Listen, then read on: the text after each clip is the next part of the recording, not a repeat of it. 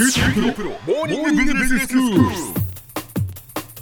日の講師は九州大学ビジネススクールでファイナンシャルマネジメントがご専門の平松卓先生です。よろしくお願いします。よろしくお願いします。先生今日はどういうお話でしょうか？今日は、まあ、フィンテックについてお話をしたいと思います。はい。でまあ、あのフィンテックという言葉もだいぶこう耳に馴染んであのきたと思いますし、またそのフィンテックのサービスもですね、まあ、非常に身近になってきたと思うんですね。ええでまあ、このフィンテックを銀行業との関連を中心にですね、まあ、今回と次回の2回で取り上げたいと思います。はいで小浜さんはフィンテックのサービスを利用したことがありますか？あの先生あのフィンテックってよく聞くようにはなったんですけど、じゃあフィンテックが何かっていうのがすみませんよく分かっていないっていう そういうレベルです。はい。あのまあえーフィンテックのサービスっていうと、まあ、家計簿アプリとかですね、はい。送金サービスとかそれ以外のその決済サービス、まあ、例えばスマホでの決済とかですね、ええええそれからあの証券投資の際のロボティックアドバイザーとかですね、はいはいまあ、そういったものがあるんですけども。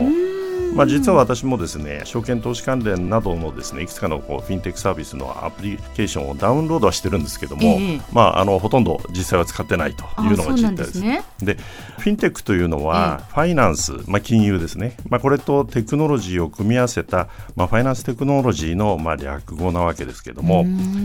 いわゆるこう ICT ですね、インフォメーションコミュニケーションテクノロジー、はい。まあ、これを駆使して、まあ、金融分野にその革新的で破壊的な商品や、まあ、サービスを生み出そうという、まあ、動きのことなわけですね。はいで基本的にはその既存の金融機関が持つその総合的な金融サービスのうちの一部の機能に特化して低コストかつよりこう利便性の高いサービスを提供しようとしているわけです。はい前にお話ししたその仮想通貨なども、まあ、このフィンテックのまあ産物と言えるんだろうと思います。で福岡ではですね地方銀行もですねあの先進的なアプリケーションを開発して、ええ。まあ、サービスを広げているところがあってですね。で他県の地銀にもですねこれを提供してフィンテックのネットワークを広げようとしていると、まあ、こういう動きも見られるんですね。はい。でこのフィンテックという言葉自体はですね、ええ。まあ、2000年代初頭から使われ出したらしいんですけども草分けとしてはですね、テスラでおなじみのイーロン・マスク氏がですね、ええ1998年にアメリカに立ち上げた、まあ、送金サービス会社ペイパル。あ。まあ、これがあの起源と言われてるんですねあ。ペイパルもフィンテックなんですね。はいはいでまあ、あの小切手の振り出しやその銀行のメインのコンピューターを動かすことなしにそのペイパル上に設けた口座間での、まあ、送金を行うサービスなわけですね。うんで利便性が受けたわけですけれども、まあ、この頃はまだその PC での利用が前提でですね、ええまあ、その他のフィンテックサービスがこう続々続いてくるという展開にはならなかったんですけれども、はいまあ、シェアリングサービスなどと同様にですね、まあ、2008年の iPhone の発売によって、まあ、フィンテックが爆発的な流れになったと言えると思いますなる。ほど、まあ、フィンテックって特定の何かサービスを指して言うのではなくて、まあ、そういうそのお金融とテクノロジーを組み合わせた、い。そういうこう全全体のそういういういろんなサービスを、はい。まあ、まとめてフィンテックっていうっていう、はい、そういう認識でいいですか？はい、あのそういうふうに思っていただければいいと思います。はいでまあ、あの日本ではそのインターネットユーザーが比較的限られていたことと、まあ、あの小切手決済ではなくて、まあ、銀行振込が中心だったりもともとその現金への依存度が高いとかですねアメリカとは状況が異なっていたこともあって、ええまあ、フィンテックとしてのこう目立った展開というのはなかなか見られなかったんですけれども、はい。まあ、これが大きな話題となりだしたのはですね、まあ、2、3年前にその、まあ、海外での流星によってですね、まあ、それを視察に行ったそのメガ銀行の幹部によってですね、まあ、銀行にとっての大きな脅威と捉えるようになってからと、ええまあ、いうことだろうと思います。はいでこのフィンテックの流星の一つの背景にはですね、まあ、預金や為替の業務が、まあ、銀行の固有業務として長らくその銀行以外には許されない業務となってきたと。いうことがあって、でその一方であのそれが大規模なシステムの一環としてそのサービス提供されてきたために使い勝手が、まあ、決して良くなかったと、まあ、いうことがあるわけですね。え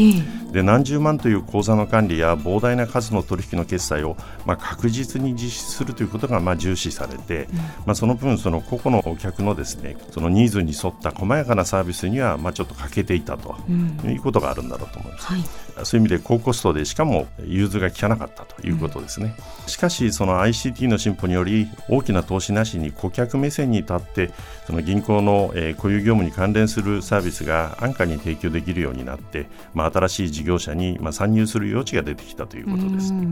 で銀行は当初、その預金業務ができるのは銀行だけで、まあ、その利用を避けては通れないということ、まあ、それから預金口座というその顧客との接点をですね、まあ、銀行は抑えていると、まあ、いうことからですねこのフィンテックの脅威は限られたものだと、まあ、いうふうに見ていた節があるんですね。えー、でしかし、そのフィンテック企業のサービスが多機能化してですね、うん、まあ、預金者がフィンテック企業と、まあ、その提携企業が形成する、まあ、サービスのエコシステム、まあ、サービスの生態系ですね、はい、まあ、これに取り込まれてしまうと銀行などのそのサービスはですね、うん、フィンテックのサービスを通過させるこう土管のような存在になってしまうと、まあ、こういう危機感が強まったわけですね。えーでそのため、その現在では銀行もフィンテック機能の取り込みを狙ってですね、まあ、あのフィンテック事業者との提携、えー、あるいはその買収に積極的になっているほかですね、うん、まあ、自らそのスタートアップ企業を見出すためにハッカソンですね、まあ、これは、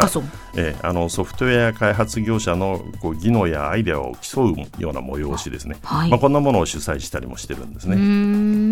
まあ、こうした傾向はその各国で、えー、金融監督当局が規制緩和に動いているということもありですね、えー、まあ、この流れは強まっているということです。で、まあ、フィンテックスに対するそのこうした規制についてはですねあの次回お話をしたいと思います。はい。もう銀行にとってはそのフィンテックっていうのはやっぱりもう無視できない存在になっているということですね。いうことですよね、はい、その当初はその脅威であってでもやっぱりもうそのフィンテックをこう巻き込んで一緒にこう共存する方法を探っていかないといけないっていうことなんでしょうか？そうですね。例えばアメリカに JP モルガンという銀行があるんですけども、えー、まあ、ここなんかはそのフィンテックというのはまあ基本的に影響は限られていると、うん、まあ、言いながらですね今よく聞く話はですねこの JP モルガンが世界最大のフィンテック業者になるんではないか。まあ、そんなことが言われたりもしてるんですね。はい、では先生今日のまとめをお願いします、はい、えー、フィンテックというのはファイナンスとテクノロジーを組み合わせたファイナンステクノロジーの略で、まあ、既存の金融機関が苦手な個々の顧客のニーズに沿った細やかなサービスを武器に顧客に浸透しつつあります。提携等によりサービスのエコシステムを形成することで、まあ、既存の金融機関と主格逆転をもたらしかねないという、まあ、危機感から、まあ、銀行など金融機関も、まあ、積極的にそのサービスの取り込みに動いています。今日の講師は九州大学ビジネススクールでファイナンシャルマネジメントがご専門の平松卓先生でした。どうもありがとうございました。ありがとうございました